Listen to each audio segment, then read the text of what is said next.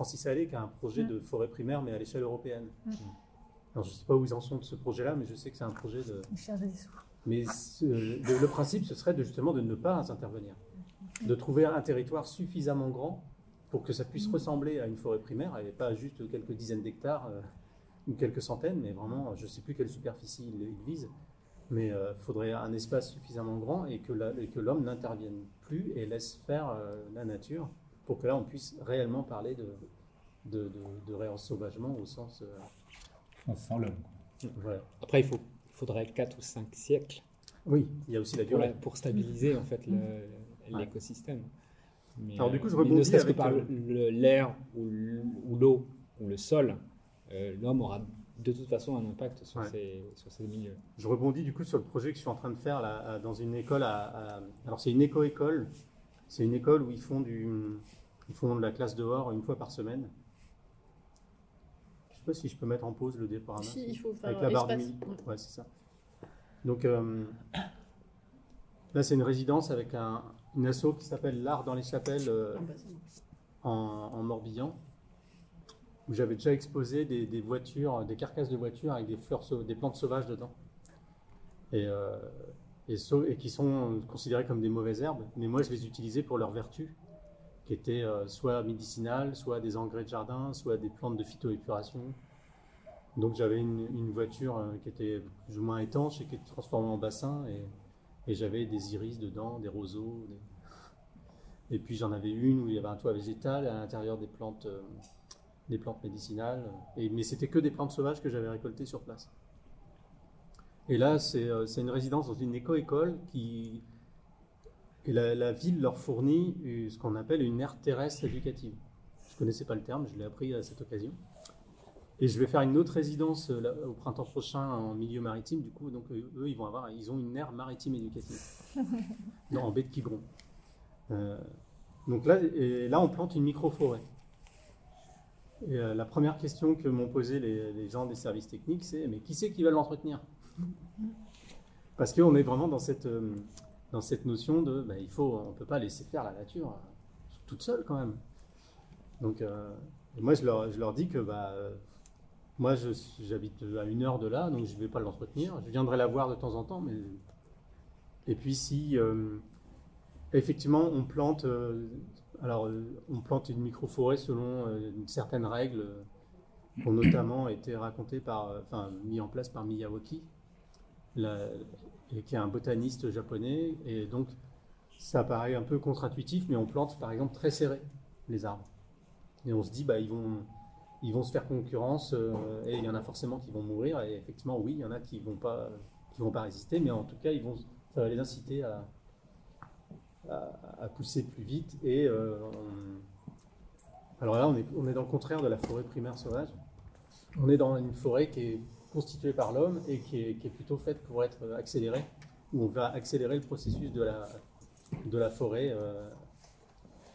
si, on si par exemple ce champ, on le laissait totalement en friche, bah, il y aurait des, des- ronces, par exemple, qui arriveraient au bout d'un moment, puis dans les ronces, des petits arbres, certaines essences d'arbres de certaines espèces qui vont être les premières espèces pionnières, et puis à la toute fin, les espèces matures et, et un climax euh, au bout de X décennies. euh, ça varie selon les, climats et les lieux, mais et là, un- on grille les étapes, on va dire. Mais bon, c'est aussi pour des raisons, euh, pédagogiques. Donc, et on fait tout à la main. Donc, on creuse les trous à la main. on- et évidemment, avec les enfants, on explore euh, tout ce qui se passe. euh, avec la terre, les racines, euh, les différentes couleurs d'argile qu'on trouve, euh, etc. Et tu me disais que tu fais ce projet aussi avec des plus petits que sur les photos? Alors oui, alors sur les- c'est avec une, une école entière, mais la classe porteuse, c'est les petites et moyennes sections. Donc tous eux, ils viennent tous les matins. Euh, Tous les matins. les- les- tous les matins tous quand les j'y jours. suis. Oui. Euh, là, j'ai j'ai fait 4 jours pour l'instant, et la semaine prochaine, c'est toute la semaine complète. Et après, par contre, le- l'instit les emmène euh, tous les vendredis matins, quelle que soit la saison, ils font école dehors. Donc ils iront peut-être pas tous les vendredis matins dans, dans la forêt, ils iront peut-être euh, parce que c'est en pleine campagne quand même, ils ont ils ont un terrain de jeu assez large avec un étang, euh, donc il y, a- de quoi faire. Mais cette euh, cette micro forêt qu'on plante, elle est à deux minutes à pied pour, pour ceux qui marchent et qui ont des jambes hautes comme ça. Quoi. Donc c'est vraiment, il y a un petit chemin à traverser et ils sont, ils sont là. Quoi. Donc c'est vraiment à, côté de l'école. Donc c'est très pratique. Et, euh, Et donc là, vous plantez des graines ou vous plantez non, quand là on même plante des, des- plants d'arbres qui font, on va dire, entre 20-30 et, euh, et euh, alors moi j'avais donné comme règle entre 40 et 60, 70. Parce qu'on a, fait- on a fait un appel à dons d'arbres auprès des parents et des voisins et des services techniques et tout. Et euh, on a quelques arbres un peu plus grands et quelques arbres un peu plus petits, mais en moyenne on est sur des, des jeunes plants parce que ça reprend plus facilement. Ça évite de creuser trop profond si c'est des gros arbres. Et inversement, des trop petits, euh, c'est pas, ça reprend mieux, mais euh, on est vraiment sur du, du tout petit euh, minuscule. Donc, euh, il y a aussi une grosse part de- de- d'expérimentation là-dedans. hein. Parce qu'il y a des arbres qui nous a- qu'on nous amène qui sont à racines nues, avec leurs racines pivot coupées. euh, ils ont peu de chances de repartir. Et tout essence euh, confondue? Non, justement, j'ai plutôt des essences mat- qu'on dit matures. Donc plutôt les essences de la dernière euh, génération. Euh, Donc on va éviter les essences pionnières comme le saule, le bouleau. euh, et on va plutôt être sur du, du châtaignier, du hêtre, du chêne, du hou. Mais il y a quelques... hum, ouais, il y a quelques les gens, quand ils nous amènent les arbres, on se dit, bah, on va les planter quand même. Alors que des fois, il y a des arbres, on se dit, mais c'est quoi ce truc?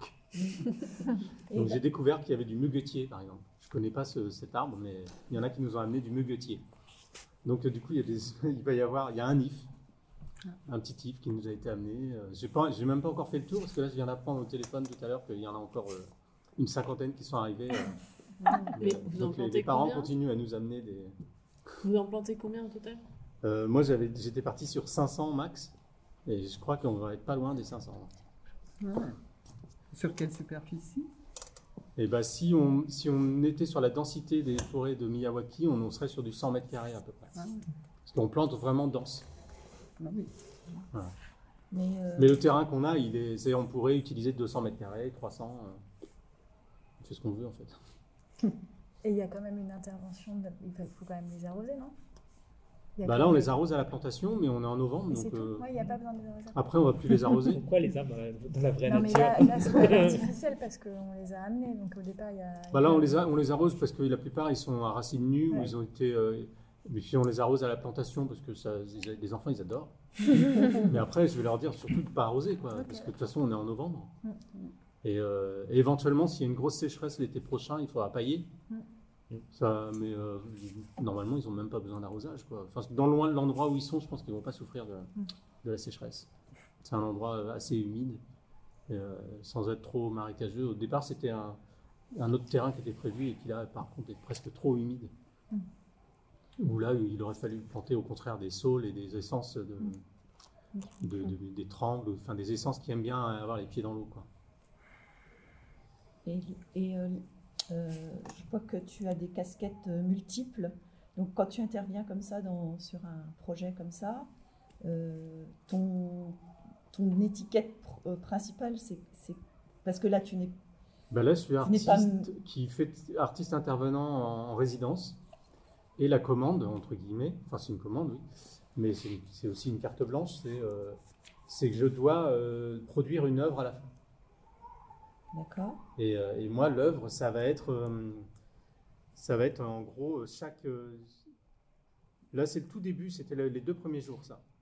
Et donc voilà, l'idée, c'est que chaque petit groupe d'arbres a, a sa cabane.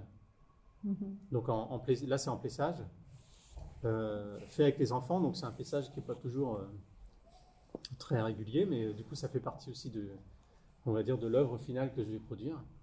Et euh, donc mon œuvre finale, c'est pas seulement une forêt, c'est aussi euh, des, des- une espèce de village forestier. euh, D'accord. parce que le, le- on, on fait, on organise aussi des, cir- des circulations entre les petites parcelles d'arbres.